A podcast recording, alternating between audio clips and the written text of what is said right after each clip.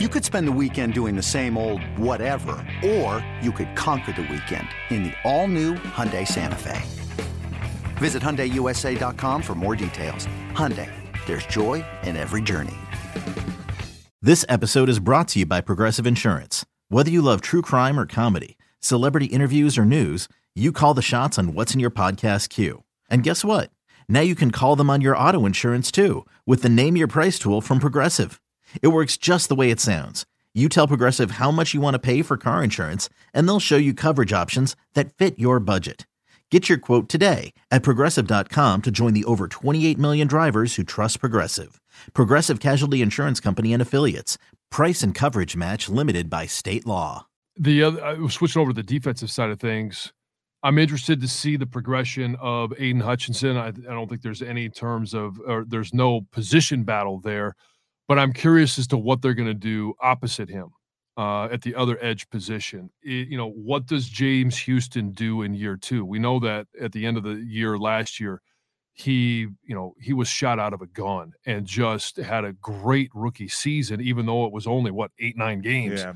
Um, Romeo Okwara being fully healthy, having a full healthy offseason to train and get back. Charles Harris healthy again, restructured his deal to try and uh, you know make it a little bit more enticing to, to to keep a roster spot. How do they manage that other that other edge position? And then you throw a guy like Josh Paschal in there, and I know Josh can be used uh, pretty much across the defensive front, but you know as as it's labeled, he is an edge guy. So how do they operate things opposite Aidan Hutchin? I think is going to be really interesting because Romeo, correct me if I'm wrong, but he's entering the last year of that three year deal that he signed and then immediately got hurt.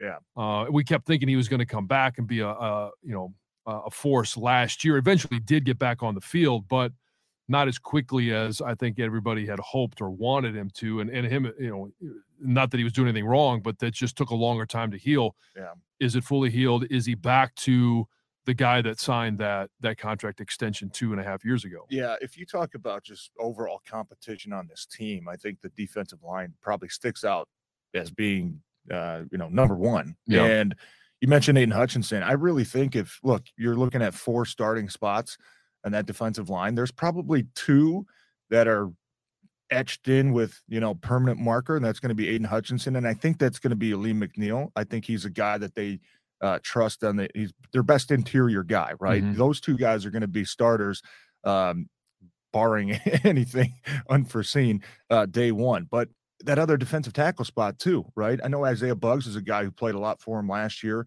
uh, played in all 17 games. Uh, John Cominsky, you know, we all we all love the commish, man. He is just a blue collar, you know, tough. It can be used at any position and we front. love him, right? He can play inside. He, he played a lot outside last year, but those other two spots, uh, you know, who's going to separate themselves to be able to earn that playing time? Uh, on what's going to be, you look at this defensive line, it's kind of weird. You say, man, they got a lot of dudes. They've got one dude that we think with Aidan Hutchinson. The rest are good players, but uh, the depth looks good. But you still need to be able to find guys that can go out there and be three down players Mhm. and then have the guys behind them that when they come in, you know, five, six, seven plays into a series, uh, the teams just aren't changing their game plan because you've gotten significantly weaker uh, in those spots, right? And I think that they do have good competition there. Charles Harris, another guy uh, you mentioned coming back off an injury, obviously had the great 2021 season, played only six games last year, uh, missed a lot of time with injury. How hungry is he going to be to prove that he can still do it in the. NFL, right? How hungry is he going to be seeing a lot of these young players playing in the position that uh, he was the one dominating at just two years ago? Uh, the, the competition is going to be really good at that spot. I think you've got some young guys that can come in uh, and and hopefully provide uh, a little bit more competition to some of these vets to say, you know what, I got to pick it up, man. This this young guy is on my ass, right? And that's going to make everybody better. But as long as you have a workhorse like you mentioned at Aidan Hutchinson, we expect to take another jump into year two. Uh, that should be pretty contagious to the rest of that group. Yeah, and Brodric Martin.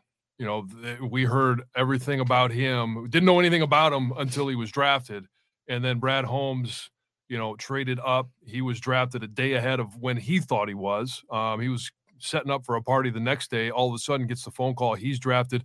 How long does it take him to progress into being When you need mealtime inspiration, it's worth shopping Kroger, where you'll find over 30,000 mouthwatering choices that excite your inner foodie. And no matter what tasty choice you make, you'll enjoy our everyday low prices, plus extra ways to save, like digital coupons worth over $600 each week. You can also save up to $1 off per gallon at the pump with fuel points. More savings and more inspiring flavors make shopping Kroger worth it every time. Kroger, fresh for everyone. Fuel restrictions apply uh, player that they can count on.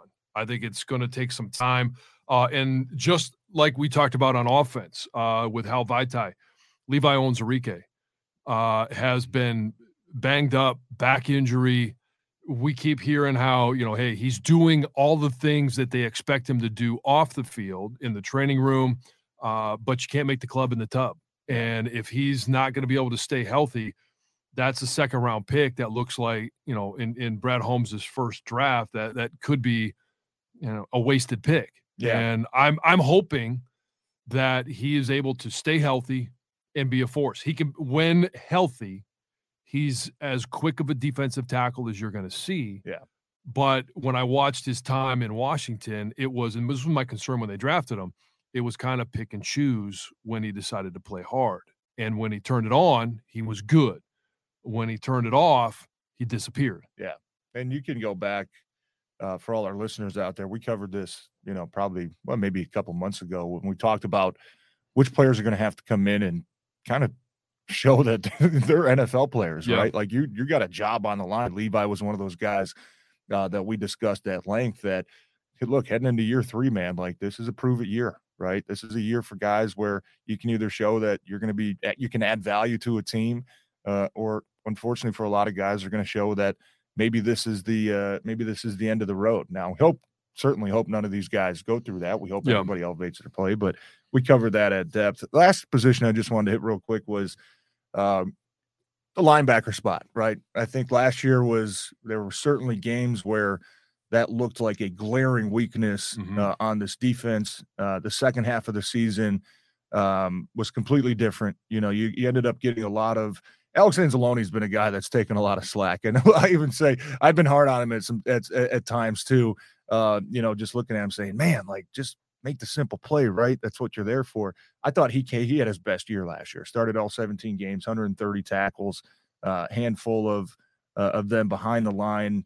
Uh, you know, threw in a, a couple sacks. I think he was a guy that I think if you're looking at that linebacker position, they obviously just gave him a pretty good deal. Not you know super hefty, but right. enough break to the bank, but but enough be there enough that where he's going to be in and he's going to start. Right? They they trust him. He's a team captain. The guys in that locker room love him.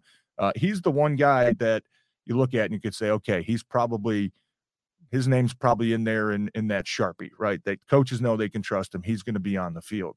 We obviously know that in today's NFL uh, defenses, a lot of it is nickel, a lot of it's dime. You're not playing the four three or the five two like you used to. Maybe you will on first downs or certain situations in the game when you know the other team's going to run the ball. Now you're going to have your three guys on the field. But when you look at one other guy that's going to get uh, majority of the playing time next to Alex Anzalone, look, I think this is a good problem to have. Derrick Barnes is a guy who, uh, towards the end of last year, started to take that step that we needed to see. Right, we've seen flashes uh, throughout the first couple years, and then you know kind of fizzled out. Last year, we saw some good play from him. We obviously know Malcolm Rodriguez was kind of that uh, sweetheart last year. He was a you know a, a, gem on Hard Knocks, and yeah. you know he was the guy. He was the good feel good story that everybody liked watching. Had a pretty good rookie year. Definitely some up and downs, which is expected, especially out of a six round pick, right? I think he exceeded expectations when when you talk about coming in last year and what he was able to provide. But Jack Campbell's the big one, right? Jack Campbell, what is he going to bring to this team? Whose spot is he going to take? Because look, you don't waste a first round pick on a guy that you plan on playing on, you know, the punt team or kickoff right. return. You just don't. Um, so I would imagine that he's going to have probably the fast track to uh, taking the majority of the snaps uh, next to Alex Anzalone, but he's still going to have to earn it. I don't think Malcolm Rodriguez is the type of guy that's going to back down uh, from competition and say, oh, just because they drafted a guy in the first round, you know, means I don't have a job anymore. I don't think that's going to happen. And this is the position that I think probably needs to take the biggest step uh, from what we saw production wise last year. If this position group, off the ball linebackers, can get after uh, you know, opposing teams' quarterbacks with some of the pressure, some of the speed that they have. And look, if they can just marginally improve in run defense, uh, that's going to be a huge step for that for this team going into the season.